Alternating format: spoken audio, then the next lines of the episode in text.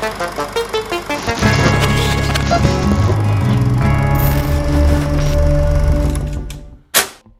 Vítajte pri počúvaní 26. epizódy filmového podcastu denníka Sme Vertigo.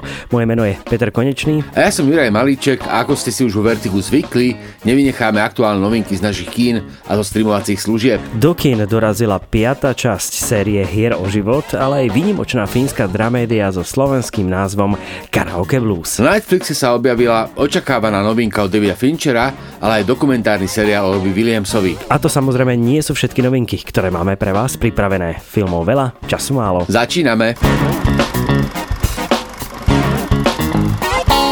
Jurko, kedy si bol naposledy v kine? Včera, veľmi milé to bolo, bol som na hrách o život Začal by som ale dneska pre istotu umelohmotným nebom, lebo slovensko-maďarský animovaný celovečerný film sa tak často v kinách nevidí. Umelohmotné nebo je ďalší prírastok do slovenskej koprodukčnej tvorby, tentoraz v kombinácii s Maďarskom. Podaril sa podľa mňa absolútne fantastický projekt v zmysle vôbec samotnej výroby. Môžeme teraz sa postupne pustiť aj do analýzy samotnej kvality filmu a toho, o čom ten film je, ale už len základné údaje. Je to nominácia na Európsky európske filmové ceny. Veľmi, veľmi dôležitý fakt. Premiéra svetová bola na festivale v Berlinále a e, zároveň ide o snímku, ktorá patrí medzi ďalšie science fiction tituly v rámci slovenských koprodukcií. Mali sme tu už film Bod obnovy a tento raz prichádza umelohmotné nebo, ale pozor, ide o animovaný film pre dospelých divákov, dovolím si povedať tak 30+. Plus. To sa týka aj samotných hrdinov, ktorí majú myslím okolo 30 rokov, čiže tá cieľovka pre tento film budú asi 30 a viac. Je to možné, podobné. E, film sa odohráva v roku 2123 v Budapešti a v Myškolci a samozrejme aj v iných lokalitách, ale Budapešť a Myškolc sú veľmi dôležité a znejú pomerne atraktívne v tom zmysle, že ten film sa naozaj odohráva v Maďarsku, teda ďalekej budúcnosti. E, ten svet je taký špecificky vymedzený, lebo už v ňom neexistuje vlastne žiadna zeleň.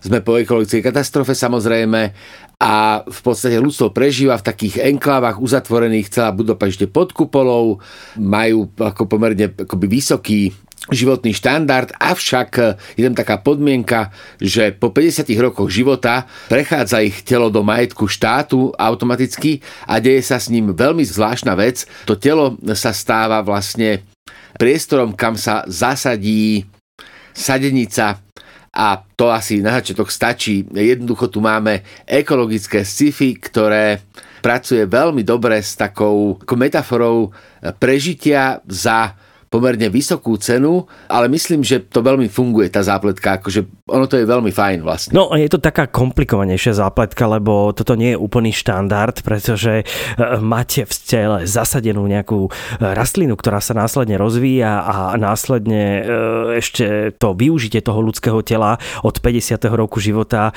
je absolútne definované tým, že sa dožijeme nejakého veku, ale aby mohol ten svet pokračovať, musíme sa zmieriť s tým, že ten život v tomto okamihu okamihu končí, máme presne vyhradený presný čas na to. Inak mali sme tu nedávno aj e, film e, z Japonska, ktorý tematizoval to, že 75.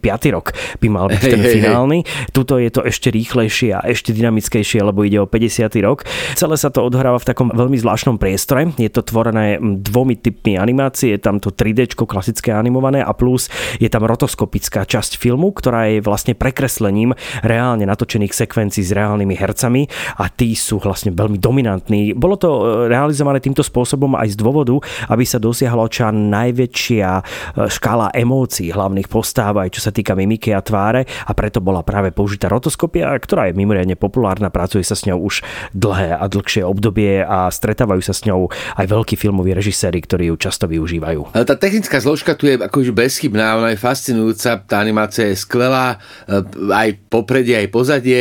Mizanscéna teda je vlastne v našich rukách, Čechách, myslím, a tá herecké výkony sú ako v maďarských, ono to je v podstate jedno, ale jednoducho krásne vidíme, že proste to, čo je v popredí, teda postavy, Ehm, animovali maďarskí tvorcovia, to, čo je v pozadí, pozadie animovali naši tvorcovia.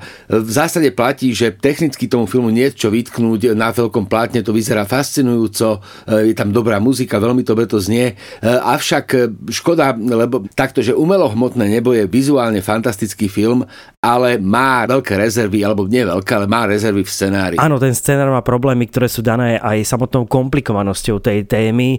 Troška sa sa stratila tá nejaká rovina, ktorá by sa týkala životného prostredia, toho, ako je dôležitá tá ekologická stránka. Do popredia sa dostávajú vzťahy medzi ľuďmi a hlavne láska dvoch hlavných postav, ktorá definuje celkové road movie, ktorého sme svetkami, pretože v istom momente sa z tohto filmu stáva viac cesta na záchranu a o záchranu ľudského života ako mm, film, ktorý by sledoval dôvody a nejakú logiku toho celého priestoru, ale sme často uchvátení tým priestorom animácie a tým, ako je to spracované. A myslím si, že v istých momentoch dá sa aj odpustiť istá scenaristická nevyrovnanosť samotnému filmu, pretože dôležité na tom filme je dosť výrazne práve tá vizuálna stránka a ten dôležitý úvodný námet a nápad toho, že ľudské telá sa stávajú veľmi dôležité pre ďalšie generácie a že by to mohla byť jedna z možností, ako by sa takéto niečo mohlo aj realizovať, aj keď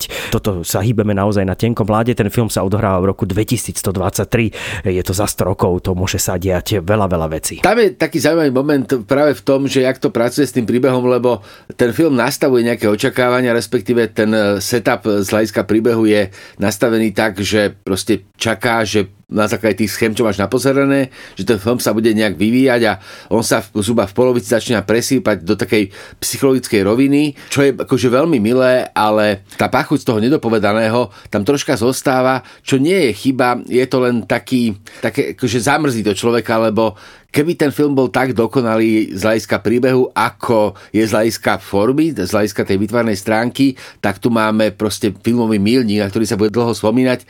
Takto je ten film veľmi zaujímavý, určite sa oplatí vidieť, ale aj si na ňo spomeniem určite, ale do veľkej miery aj preto, že je to taká troška premárnená šanca. Rozprávali sme sa o filme Umelomhotné nebo, ktorý sa rozhodne oplatí vidieť na veľkom plátne, pretože tam táto snímka jednoznačne patrí nielen po tých festivalových uvedeniach, e, film sme uvádzali aj na festivale Cinematic v Piešťanoch, ale aj po tej stránke, že rozhodne, aby ho videlo čo najviac ľudí, je ideálne si ho fakt ísť pozrieť do kina kvôli tomu, že ide o snímku, ktorá je v tej domácej tvorbe jednoznačne unikátom a v tento raz v koprodukcii s Maďarskom absolútne skvelým unikátom, ktorý sa rozhodne oplatí vidieť a rozhodne sa ho neoplatí zmeškať. Staňte sa starými rodičmi čo najskôr.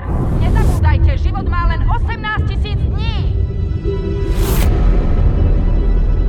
Kým sa v Budapešti minuli potraviny, pracovali sme už podľa dnešného systému. Vaše telo je pre našu komunitu neoceniteľné. Posledné hodiny strávte zmysluplne.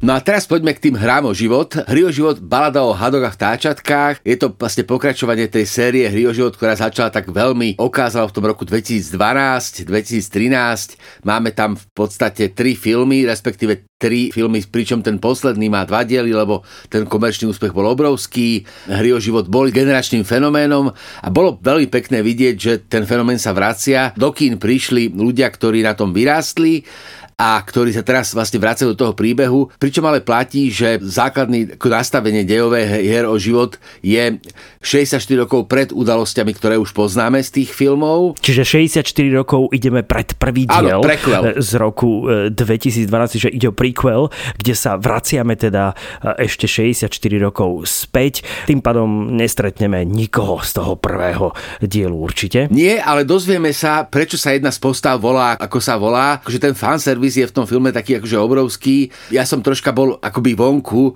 lebo teda mňa e, fenomén Hero život nejak nezasiahol. Zasiahol ale moju dceru, ktorá si to dopozerala. Akože je to taká vec, ktorú si ona sama našla. U nás to moc nefrčalo, ja som ani, ani, ani som to nejak, proste našla si to sama, sama vyvinula iniciatívu, že poďme sa na to pozrieť. Tak som šiel a teda hoci mne teda chýbali kontexty, musím v zásade povedať, že som bol spokojný, lebo ten film je vlastne úplne legitímna regulárna dráma, kde sa dozvie dozvieme vlastne origin story hlavného Gaunera. A to, a to tebe úplne akože stačilo, bavilo ťa to na tom rozsahu aj tej minutáže, ktorá je opäť e, na úrovni viac ako 150 minút? No minutáž je prepálená, to je pravda. Je tam aj ako zároveň taký akože veľmi nešťastný motív, kde sa tvorcovia snažia ten film zatraktívniť, takže pridávajú scény, respektíve robia taký, taký tie nešťastné postupy scenaristské, keď potrebujú zásledku posunúť, tak e, sa tam proste objaví nemotivovaná udalosť. Je tam proste niečo, čo dejový zvrat, ktorý neočakávaš, nemá tam prečo byť a objaví sa tam len preto, aby západku posunuli kam si ďalej, ale musím povedať naozaj, že mi to nevadilo, lebo keby som chytal všetky kontexty, ako chytali tí ľudia okolo, ktorí ako vedia, na čo idú, tak myslím, že by som sa bavil ešte viac.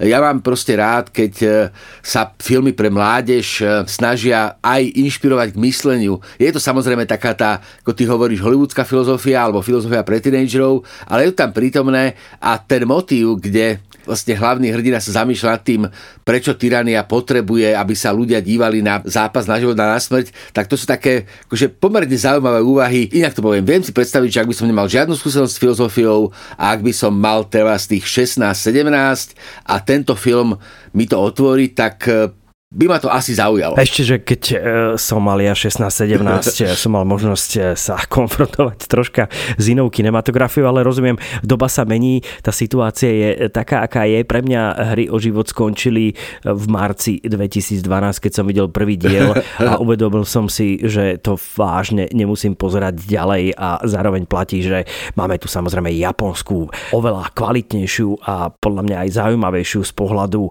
dopadu toho filmu snímku hračku, ktorá sa volá Battle Royale a ktorá jednoznačne je tá dôležitá, pretože ide tiež o to, aby sa istá skupina práve maturitného alebo končiaceho ročníka študentov navzájom vyvraždila z dôvodu ale troška úplne iného v tej japonskej verzii. A ja si myslím, že to výrazne ovplyvnilo aj samotnú autorku Susan Collins, ktorá vlastne spracovala, spracovala Hunger Games. Je to jednoznačné, jednoznačné, že tu máme teraz základ vo famoznom filme, ktorý mám pekne na poličke na Blu-ray. A hovorím teda o filme Battle Royale. Tak ono je ako výborná cesta sa k tomu Battle Royale dostať prostredníctvom toho. Tá inšpirácia tam je priznaná, to je samozrejme. Čo je zaujímavé na tom filme je to, že on je postavený na takom akože neokázalom castingu, ktorý je veľmi dobrý z hľadiska akože dramaturgie, že tie postavy proste fungujú veľmi dobre. Fantasticky je tam Peter Dinklage, e, ktorého poznáme z Hero Tróny, poznáme ho zo Sirána a opäť ten film akože posúva tým hereckým výkonom e, kam si ďalej. Je veľmi pekné sledovať ako prerod jeho postavy. Hry o život, ktoré sa volajú úplne presne, aby som bol tá presný, Hry o život Balada o hadoch a vtáčatkách je film, na ktorý som išiel preto, lebo je to ako očakávaný hit. Asi ja som sám za seba na neho dobrovoľne nešiel. Ale ten podcast proste ťa posunie do toho kina, plus e, pre mňa je vzácne, kým dcera so mnou chce chodiť do kina, tak som rád. A toto je film, ktorý vybrala ona a náramne som si to užil práve v tom kontexte, že je to fenomén, ktorý, dobre, už sme povedali, že nie je úplne pôvodný, ale nie je to nejaká omáž, alebo nie je to nejaký akože reboot, alebo reštart niečoho z 80 alebo z 90 snaží sa to byť relatívne pôvodné a je proste skvelé, že táto generácia má niečo, čo je jej. Minulý podcast som typoval, ktorý film bude najnavštevovanejší počas víkendu, keď sme riešili ten minulo podcastový prehľad filmov a ja som povedal, že to bude samozrejme Marvels, čo som mal aj pravdu, ty si tam jak tak nemne zapochyboval, že by sa to nemalo stať, ale tak stalo sa to skoro 14 tisíc divákov za víkend. Hovorím to aj kvôli tomu, že predpokladám, že hry o život, balada o hadoch a vtáčatkách bude najnavštevovanejším filmom tohto víkendu a je samozrejme dôležité, aby sme ho v podcaste spomenuli a rozobrali. Inak ten názov je teda mimoriadne záhadný, je rozluštený v samotnom filme. Áno, jasnačka, úplne. Akože úplne. Dáva, nebude... dáva zmysel, ale nie polopatisticky. Akože proste pri tom filme musíš premýšľať.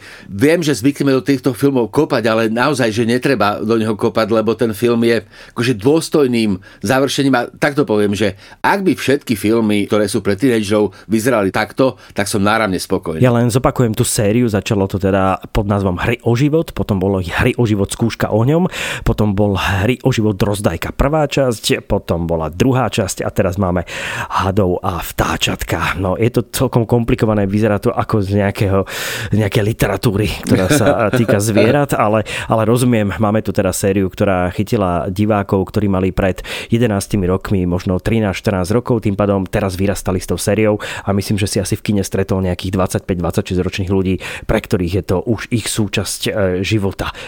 Generačné pamäte, presne, presne. A toto v podstate, akože toto má podľa mňa aj zmysel, lebo naozaj ten príbeh sa proste posunul od tej jednoznačne dobrodružnej roviny s nejakým posolstvom, sa posunú vlastne k legitimnej dráme, kde síce nechýbajú dve viac menej také rozsiahlejšie akcie sekvencie, ale v zásade to naozaj postavené na dialogoch. Ten príbeh sa proste rozhýva cez rozhovory hlavných postav a zase záporáci sú charizmatickí. A keď ty vieš, čo sa toho hlavného hrdinu stane, lebo všetci diváci vedia, že sa proste stane e, gaunerom a keď vidíš tie jeho motivácie, tak to proste akože naberá ten ďalší rozmer za mňa spokojnosť. Môžeme ísť ale ďalej. Dialógy sú teda dôležitou časťou tejto, áno, tohto, áno, presne. tohto konkrétneho dielu. To je, to je dôležité. Čiže menej akcie a viac e, aj niekedy dobrých rozhovorov spomínaš tak. teda. A niekedy aj nekonečne banálnych, ale to už tomu patrí. Rozprávali sme sa o filme Hry o život, balada o hadoch a vtáčatkách. Mr. Snow, after everything you've seen out there in the world,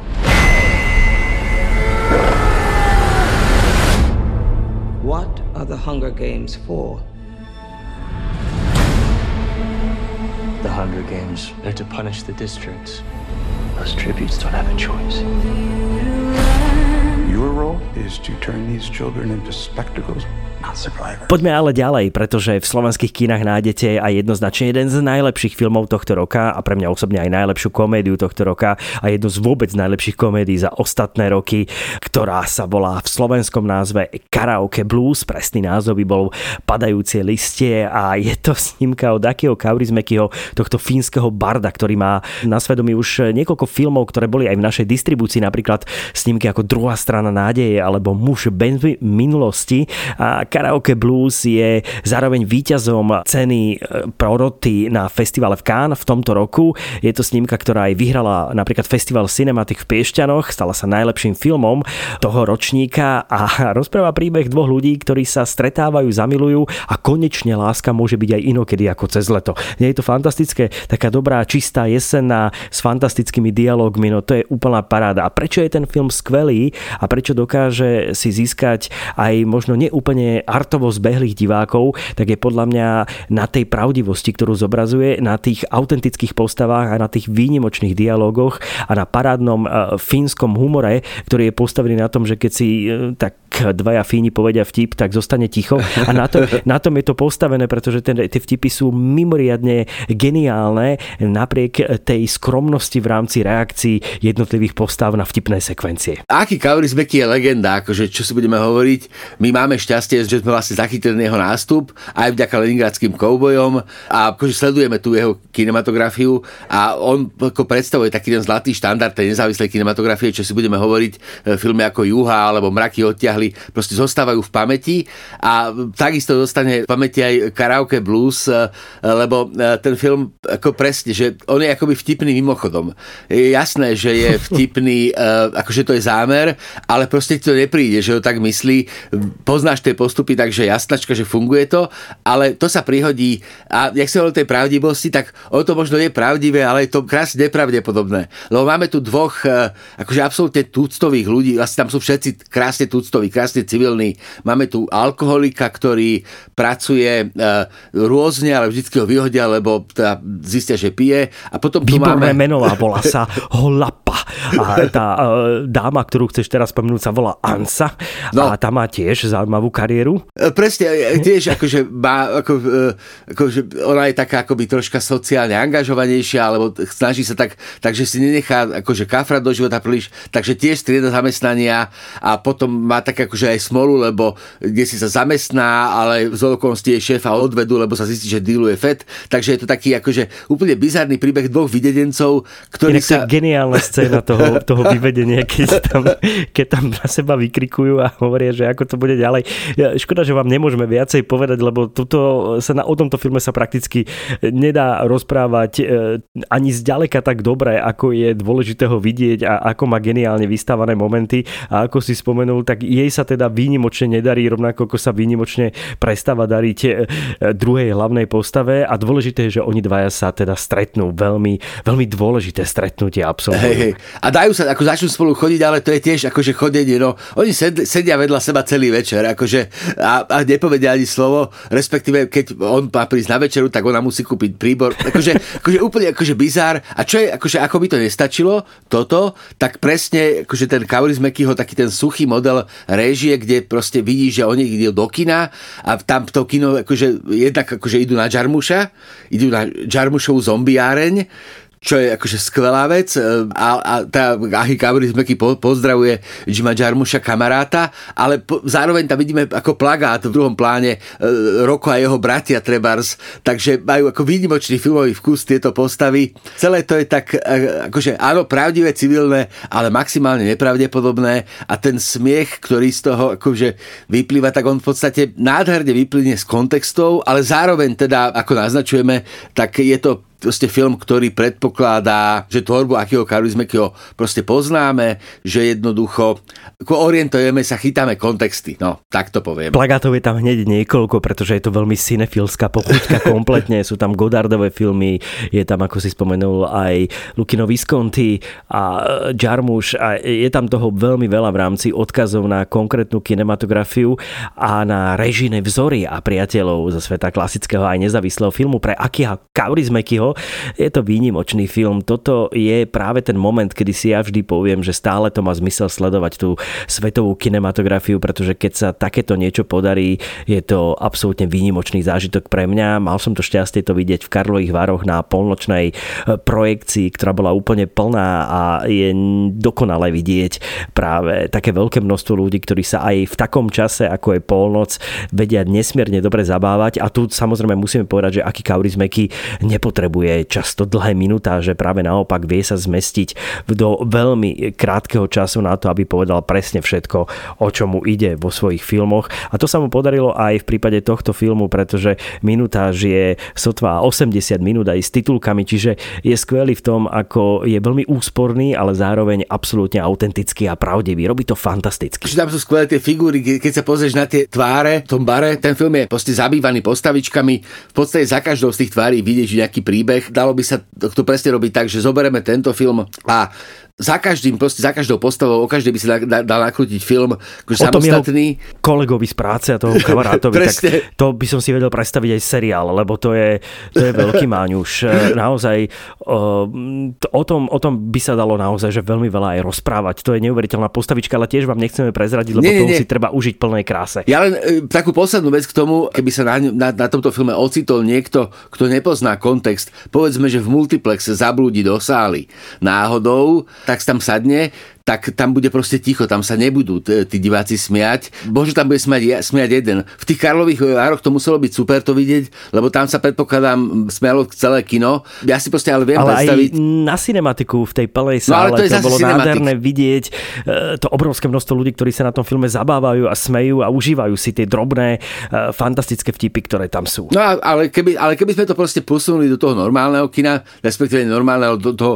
konvenčného multiplexu, tak tam by to bolo také takéto ticho, kde počuješ ten jeden hlas, ktorý tam smeje, ale vôbec to nevadí. E, rozhodne sa chodte na Kaurismäkiho pozrieť. Je to taký akože proste zlatý štandard tej nezávislej kinematografie, ktorý vlastne predstavuje akože naozaj že veľmi poctivý film v zmysle civilnosti, v zmysle takého priamočiarého filmového rozprávania, ktoré si vystačí úplne akože bez trikov, len s precízne vedenou režiou, s dobre napísaným scenárom, s výborným castingom zase kaurismeky, takže hudba tam zohráva úlohu, ale teda je to ten no cinefilský film, takto si to povedzme. A možno budete prekvapení a uvidíte konečne v novembri jeden zo svojich najlepších filmov tohto roka. Nielen po tej vizuálnej stránke, ktorá je opäť nádherná po každom zábere, aký Kaurismäki fantasticky pracuje s farbami, s kompozíciami záberov, ale aj tá, ako si spomenul, soundtracková hudobná časť je absolútne parádna aj vďaka vystúpeniu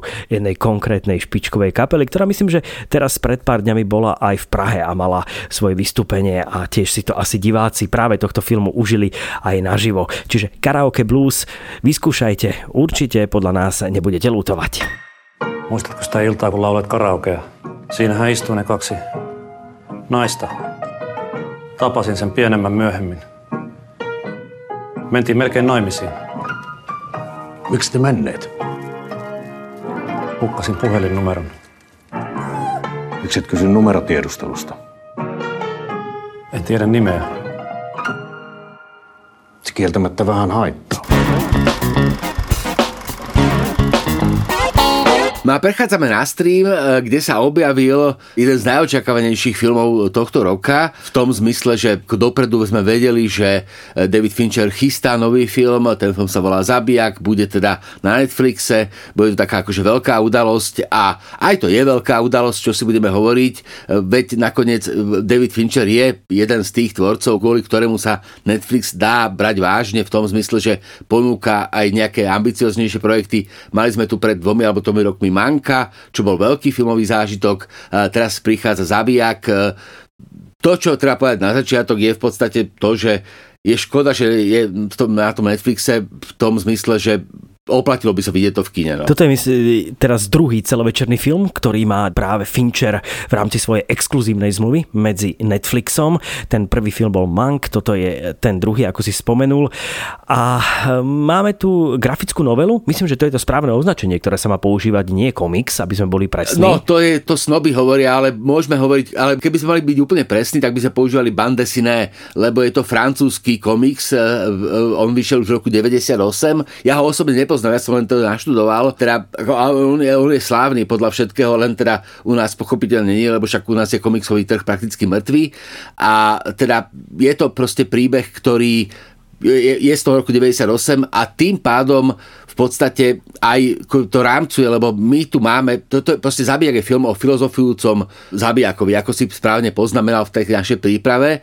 Nechcem ti kradnúť myšlienku, ale je to proste tak. A už si mi ukradol no, práve presne, teraz, takže, lebo vieš, toto je téma, ktorej som sa chcel chytiť, no, tak poď, pretože poď, poď, ja poď. som veľký kritik už tých filozofujúcich vrahov a zabijakov, Pe, presne, ktorí poď. sú absolútne chladní a extrémni a e, vlastne nemajú žiadnu nejakú vnútornú nejaké spamätanie sa z toho, čo urobili niekedy aj zavraždia ľudí ľudí, ktorí sú úplne len náhodne prítomní a vedia to prekusnúť a fungovať ďalej, pretože ich blaho je nadovšetko a peniaze, ktoré z toho majú, sú viac ako čokoľvek iné. A popri tom si robia takú tú e, naozaj, že filozofickú stránku života, kde analýzujú, ako čo robiť, koľko robiť, ako vnímať svet okolo seba. No tak príliš veľa inteligencie v priestore, kde sa mi to až tak veľmi nehodí. Ešte kedy si mi tento žáner až tak e, nepripadal, taký subžáner tých filozofujúcich vrahov a zabijakov, až až tak e, nepriateľný, ale teraz mi to už príde také, že už toho bolo celkom veľa a neviem, ako ty si vnímal e, Michaela Fassbendera v hlavnej úlohe,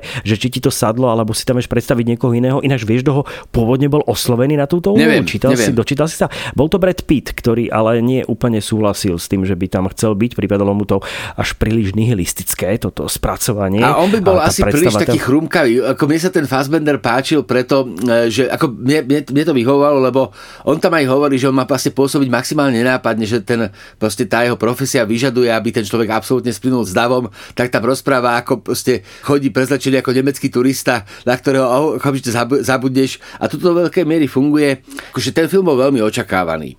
Takže je tam nejaké pnutie, ja ešte čakám, tak počkám, akože to prvé pozeranie bolo také, akože áno, ako mi to páčilo, ale to prvé pozeranie bolo také, že ono to asi není úplne o tom zabíjaní, že tam je ten, že, že to je proste metafora niečoho a akože potrebuje to proste dozrieť a chcem to pozrieť ešte raz, lebo ja som presne takto mal problém s mojim najúbenejším Fincherom a, a teda hovorím o filme Zodiak z roku 2007, ktorým e, David Fincher akože pre mňa vypálil rybník, lebo ja, to je proste veľký film, ja som na tom bol v kine a pamätám si dodnes, že som ostal proste sedieť 3 minúty po titulkoch, lebo som akože nevedel som si s tým počať, nechal som to dozrieť a išiel som znova a dnes je to môj najobľúbenejší Fincher.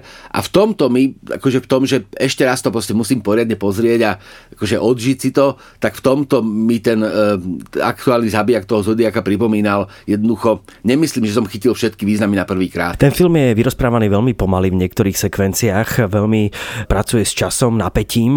A tým, ako Michael Fassbender predstavuje postavu, ktorá je totálne nevyspytateľná v každej sekunde dialogu, ktorú má s niekým iným, nikdy neviete úplne presne, kedy sa to zlomí, kedy sa rozhodne tú druhú postavu vyriešiť svojím ským spôsobom, keďže on prakticky rieši každého, kto sa s ním stretne. A nikdy to neviete úplne odhadnúť, kedy ten moment príde, o to je to divácky atraktívnejšie a zaujímavejšie, ako tam plinie čas, ako sa pracuje s časom. Je to samozrejme samozrejme veľké množstvo aj odkazov na kinematografiu, ktorá už bola nakrútená predtým v rámci, v rámci filmov o zabijakoch, o téme e, vražd a zabíjania, pretože už e, len teraz, e, keď si len spomeniem rýchlo, myslím, že sme sa už o tom aj pred pár hodinami rozprávali ešte predtým, ako sme začali nahrávať podcast a to bola práve téma filmu Ghost Dog Cesta samuraja, kde Forrest Whitaker predstavuje práve vraha zabijaka, po ktorom tiež idú a tu je ten moment príbehu v niečom podobný.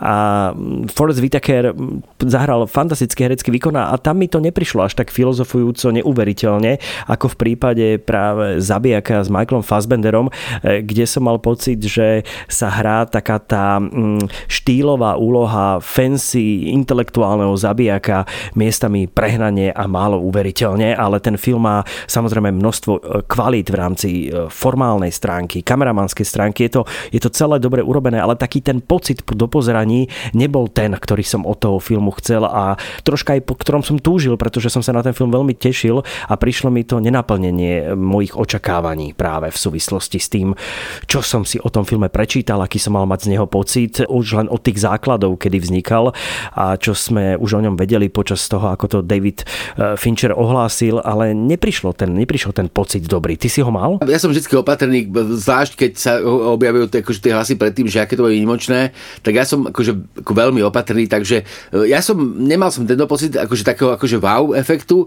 ale ja som mal akože strašne dobrý pocit uh, z takej tej akože mňa to prekvapilo. A prekvapilo ma to v dobrom, lebo čakal som sofistikovanejšiu variáciu na Johna Vicka alebo na také nejaké tie filmy, v ktorých eh, naozaj veľa akcie, veľa štýlové akcie. Tu je prakticky jedna čistá akčná scéna, inak tu je tá akcia veľmi civilná a keď tu máme akože nejaké to žánrové umedzenie, že akčný film, tak eh, to v žiadnom prípade, dobrodružný v žiadnom prípade, krimi možno troška, thriller vôbec a predovšetkým pre mňa to bolo akože dráma z takého existenciálneho vyprázdnenia, lebo tam je fascinujúce, že ten hlavný hrdina, on vlastne permanentne tým vnútorným hlasom rozprávača proste komentuje dej a jak to má všetko naplánované, ale v podstate mu nič nikdy nevíde. Uh, ono to je také, že uh, zdá sa, že... No, skoro, no, aby sme no, jasné, neprezrádzali, ale... že mu nič nevíde, to už nechajme radšej tak, uh, aby si to diváci a diváčky mohli pozrieť, nehovorme jasné, úplne jasné, okay. takéto už úplne podrobnosti, lebo to už je práve ten, tá úroveň, kde si treba dávať pozor, ale uh, tam ja by som možno vypo, vypichol ešte jednu scénu z toho filmu, nepoviem presne, ktorá to je samozrejme, ale ide o pomerne násil divadelnú scénu z uzavretého priestoru jedného domu a tá je podľa mňa skvele natočená, je veľmi uveriteľná a cítil som pri nej každý úder a mal som pocit, že teda toto keď rozchodím, buď jedna alebo druhá postava, tak to bude zázrak, pretože tá bitka je naozaj intenzívna. Neviem, či to nie je aj najsilnejší uh, taký no akčný no, to moment je v rámci... Vlastne taký akože čisto akčný moment, akože veľmi silný. Zase ešte, akože nechcem skákať od témy k téme, ale ako dôležité sú tie technikálie. Ty si povedal, kamera, všetko sedí. Čo akože treba vždy upozorniť, aj tu na je výnimočná hudobná stránka. E, Trend, Trend Reznor a Atticus Ross robia hudbu k množstvu filmov. Tu nás zase ukázali takú tú polohu, ktorá je vlastne celkom iná a veľmi dobre funguje vo vzťahu k obrazu, lebo je taká akože subtilná. E, dokonca tá hudba často prechádza do ruchov, čo ja mám vždycky veľmi rád, že vlastne akoby ruchy a hudba splývajú toto je veľmi pekné, dobre ten film znie. Asi treba si to pozrieť, určite teraz si to treba pozrieť a urobiť si názor akoby sami. Je to film, ktorý môžeme odporúčať úplne bez akýchkoľvek akože výčitiek a, a teda ja sa teším na to druhé pozeranie. A treba ho vidieť na niečom väčšom, ako je samozrejme mobilný telefón. Nekaste si to, lebo to je totálne zničenie toho filmu. Nájdete ho na Netflixe pod slovenským názvom Zabijak, originálnym The Killer. I find music a useful distraction. A focus tool. Keeps the inner voice from wandering.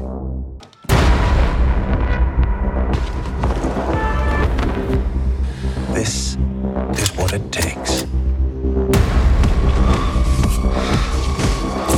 My process is purely logistical.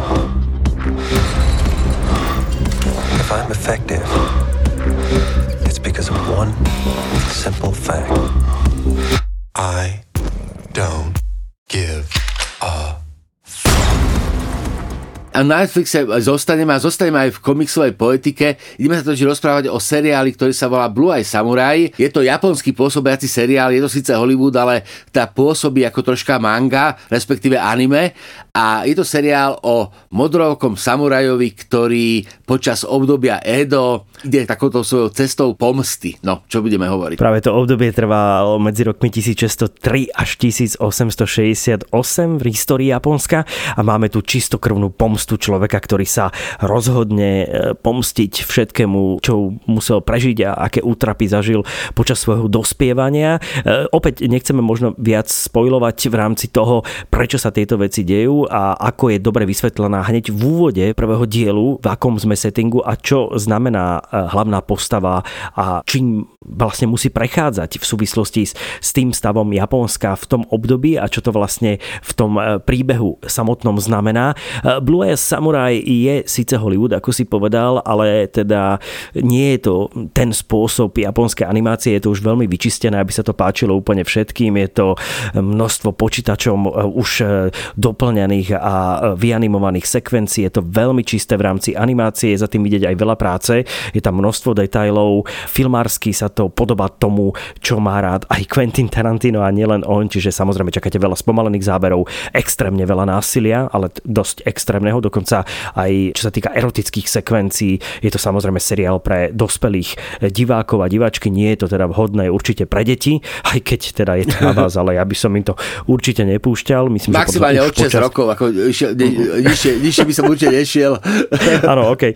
Ak ich teda úplne e, neprekvapí hneď prvý diel a druhý diel, kde sa toho udeje pomerne e, inak, veľa. Inak to povedzme, že môžete skúšať pustiť deťom, ale keby sa o tom rozprávali v škole alebo v škôlke, tak čakajte sociál. Áno, alebo niekoho iného možno, ale podstatné, že je to určite skôr určené dospelým divákom. Už sa z toho stal taký fanúšikovský kult, už viem, že ľudia už chcú nakupovať nejaké trička, už chcú mať doma tie meče a neviem čo všetko okolo toho. Tak kľud, pokoj, hlavne to treba analyzovať z takého pohľadu, že nakoľko je to naozaj zaujímavé. A po scenaristickej stránke sú tam e, samozrejme tie klišé momenty, klasika, nie je to nejak extrémne objavné, ale je to celkom že zábavné v tej podstate, o čo vlastne ide. Je to teraz veľmi vysoko aj hodnotené, všetci tomu dávajú obrovské hodnotenia, má to na všetkých možných e, databázových serveroch e, obrovské sumy, oveľa väčšie ako filmy a je to dané aj tou takú menej kritickou fanúšikovskou základňou a pre ľudí, pre ktorých je toto možno prvý kontakt s niečím, čo sa hrá na japonský e, spôsob rozprávania, tak e, e, to bude určite niečo zaujímavé, ale rozhodne asi by som si to aj celkom rád pozrel v takej tej skôr core japonskej verzii, aby ma zaujímali tie možné rozdiely a to, ako by to bolo správené. Čo myslíš? Ja som veľmi opatrný vo vzťahu k mange, lebo a k anime zvlášť, lebo ja nie som programový divák tohto, nemám akože napozeraného toho dosť a hlavne mňa unavujú tie extrémne dlhé série, ja proste nemám, akože na to už naozaj nemám kapacitu. A tom Blue Eye Samurai sa mi páči, že ono to pôsobí, že to je relatívne rýchly model rozprávania, ale zároveň tam máme jednu epizódu, ktorá sa v podstate venuje vlastne krátkemu úseku a cez krátky úsek je cez retrospektívy vyrozprávaný strašne dlhý akože príbeh, ale v podstate presne ako oni to robia, že dokážu animovať otváranie dverí na 4-5 strán na 10 minút, tak tu je proste urobená sekvencia, celá epizóda je tu v podstate urobená jedna z tých epizód ako v podstate krátky časový úsek, ktorý ale proste rozpráva toho strašne veľa. Takže mňa toto akože nadchýna, ale ja by som prijal teraz, keby to bol film, alebo keby to skončilo, lebo ono to vyzerá tak, že tých 8 dielov bude pokračovať. Jednoducho, že proste máme tu seriálový hit, ktorý bude ako tak dlhý, dokiaľ sa neho budú ľudia dívať. S čím mám problém, lebo mám pocit, že jedna séria by stačila. Jednoducho, bolo by pre mňa fajn, keby sa to na konci vypointovalo, lebo tých 8 epizód, akože užil som si ich, ale bolo tam ako veľa vaty, bolo tam tam veľa toho, čo akože nevyhnutne nepotrebuješ ani kvôli atmosfére, ani kvôli príbehu, ale možno práve preto, aby si vzbudzoval dojem niečoho ako zásadnejšieho, ako to skutočne je. Čím nehovorím, že Blue Eye Samurai nie je dobrý seriál, ale myslím, že nie je tak dobrý, ako vyzerá na prvý pohľad. Za seriálom stojí animačný tým Blue Spirit Studios a je to naozaj obrovský kus práce, ako som spomenul po tejto stránke, je to naozaj uchvatné to vidieť. Opäť platí, že si to nekaste mobilnými telefónmi ani tabletmi. Ideálne to vidieť na väčšej televízii alebo na plátne, pokiaľ máte tu možnosť cez projektor, lebo je to práve aj vizuálny zážitok, jednoznačne niekedy viac ako práve ten scenaristický, ale mm, na, pri všetkom, čo teraz o tom rozprávam v rámci výhrad, si myslím, že je to jednoznačne jedna z najlepších vecí v tomto roku, ktorú nájdete na Netflixe. Stoja za ňou v rámci toho kreatívneho týmu Michael Green a tvorkyňa Amber Niozumi, ktorí vlastne spolupracovali na tvorbe práve týchto 8 dielov seriálu Blue Eye Samurai, ktorý nájdete na Netflixe. Vyskúšajte. Myslím, že mm, keď vás presvedčí prvý diel, bude to možno aj bingočová záležitosť, že to asi dáte možno celé. Už som sa teda stretol s ľuďmi, ktorí to dali na kompletku po prvom dieli. Len tam zostane presne tá pachuť e, toho, že teda budeš čakať vlastne rok na ďalšiu sériu. To je proste nepríjemné. No. Áno, ale možno, že by bolo lepšie, keby vôbec neprišla, lebo poznáme to. To, čo je najhoršie, čo sa môže stať dobrým seriálom, je pokračovanie. Len zase zostaneme akože otvorený koniec. Takže je to také, že buď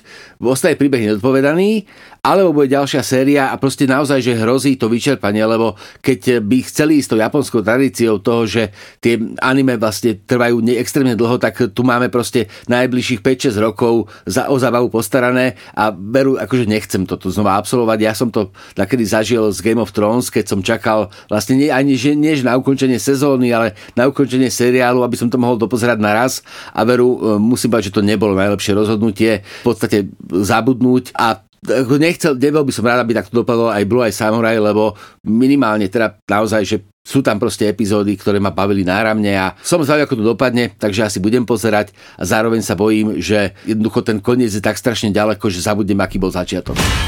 Let December's light brighten a path to the men I seek. Guide my steps until I find them and kill them. Abijah Fowler. He was one of the four white men in Japan when I was born.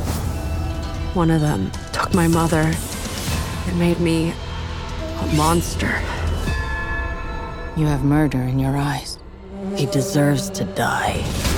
No a okrem animovaného seriálu a hraného filmu v rámci noviniek na Netflixe nájdete na tejto streamovacej službe aj dokumentárny seriál, za ktorého produkciou stojí asi v Kapadia, ktorého máte možnosť poznať vďaka vynikajúcim dokumentom ako je Sena, Amy alebo Diego Maradona. A tento raz sa asi v Kapadia postavil za produkciu štvordelnej série o Robbie Williamsovi. Aký ty máš vzťah k Robbie Williamsovi? V podstate veľmi akože vrúcný, ale kvôli tomu, čo v tom seriáli vôbec nie je mňa Robbie Williams akože vyslovene, že obchádzal, obchádzal ma e, ako člen Take That, obchádzal ma ako solospevák. E, mal som rád kvôli semantike populárnej kultúry videoklip Rock DJ, e, ale videoklip vyslovene, to ako sa tam rozdáva, ako trhá to meso odhadzuje od kosti, toto sa mi zdalo akože zaujímavý akože klip.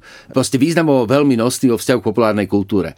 Ale inak ma Robbie Williams obchádzal. Ale v roku 2001 prišiel ten jeho vlastne album, kde sa venuje prespievaniu starých swingových nahrávok. Potom je tu koncert v Royal Albert Hall, teda ten koncert, kde on spieva akoby duet s Frankom Sinatrom, síce sa ako simulovaný samozrejme, ale je to taký ten akože níž eh, koncert, kde on pôsobí veľmi kultivovane, ukazuje, že naozaj je výborný spevák, je to také akože načančané, ten koncert je sám o sebe vynikajúci. Je to proste to, čo pre mňa urobilo z Robbieho Williamsa osobnosť v tom zmysle, že sa vrátil k tej starej akože jazzovej muzike a strašne krásne ju zaspieval, má to atmosféru, má to všetko. Čo je problém, tak v tom seriáli potom to nie je proste ani stopa, ako by to neexistovalo. Možno je to preto, že to bolo tako naozaj že úspešné a on to robil rád, lebo ten seriál je postavený na tom, že hľadá konflikt. Ten koncept je jednoduchý. Robí mu Williamsovi púšťajú e, videá z jeho proste ako minulosti a on ich nejakým spôsobom komentuje.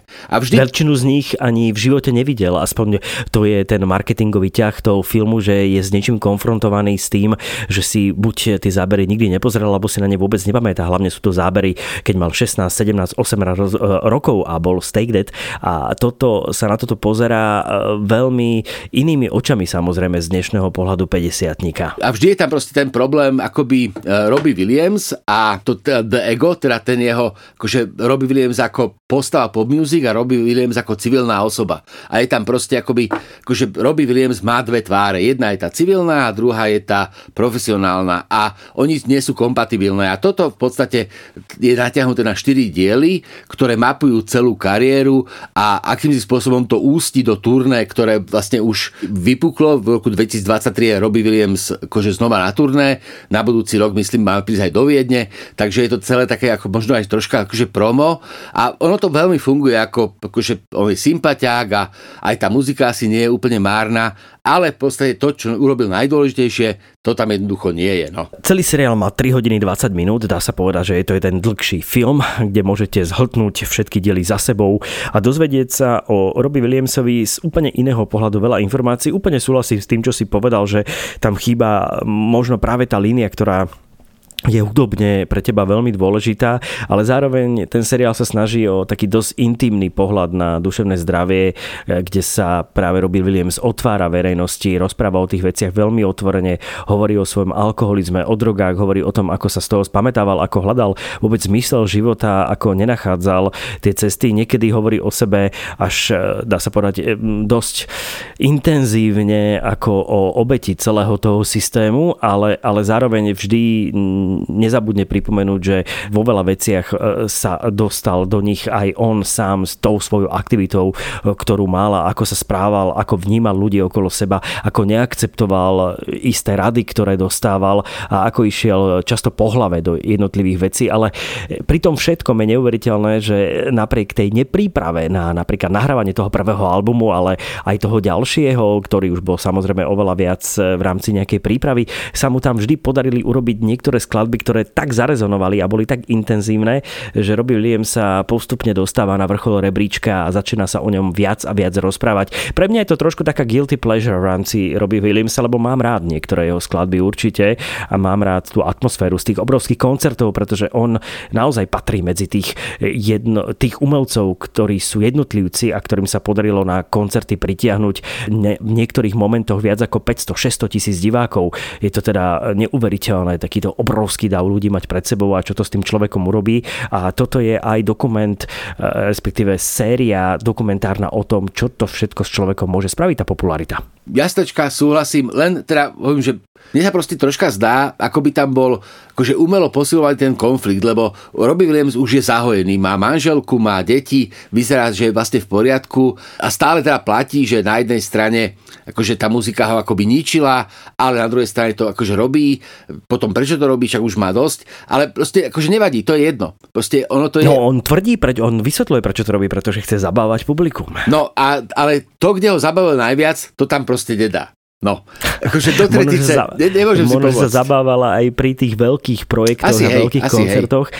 ale jednoznačne pokiaľ ste fanúšikmi a fanúšičkami Robbie Williamsa, je to myslím, že dobré pozeranie a Samozrejme. insight do jeho života a pokiaľ o ňom viete veľmi málo, tak je to tiež myslím celkom informačne zaujímavý moment a hlavne obrovské množstvo archívnych materiálov a zaujímavých údajov aj vlastne zo života Take That, toho rozchodu z Take That a potom tej vlastnej kariéry. Ináč je neuveriteľné, koľko sa podarilo e, režisérovi režisérovi a producentovi nájsť materiálu tak, že vlastne vieš vyskladať z toho takto hutný obraz jedného človeka. Tak v tom boybande to sa asi dá pochopiť. Tento príbeh proste tej hviezdičky z boybandu, ktorá sa stane rešpektovaným umelcom, ten je na tom skvelý. Ale ja by som chcel povedať, že to, a znova sa k tomu vrátim, že ono to má zmysel aj v prípade, že Robbieho Williamsa keď nemáte radi alebo neznášate, lebo ten seriál v tom prípade nemusíte pozerať, ale určite stojí za pozornosť práve tá etapa, ktorá v tom nie je, kde on proste ukazuje, že vynikajúci vedúci spevák a má vzťah aj k dobrej starej muzike. Do tretice alebo po štvrtýkrát a už sa nebudem k tomu vracať, ale toto je môj postoj. It's astounding what's happened in my life. But the past has me in a headlock. Something has to give. You know, you're only supposed to do this at the pearly gates of St. Peter. This looking back at your life. Aj dnešnú epizódu Vertiga pre vás pripravili Petr Konečný A Juraj Malíček. a samozrejme aj naša supervízorka Janka Maťková a majster strihu Michal Jurík. Ak nám chcete napísať pár pekných slov, budeme sa tešiť na mailovej adrese vertigozavináčsme.sk A rovnako nás potešíte, ak nás ohodnotíte vo svojej podcastovej aplikácii, aby si nás našli aj ďalší filmoví fanúšikovia a fanúšičky. Do počutia v podcaste. A dovidenia v kine.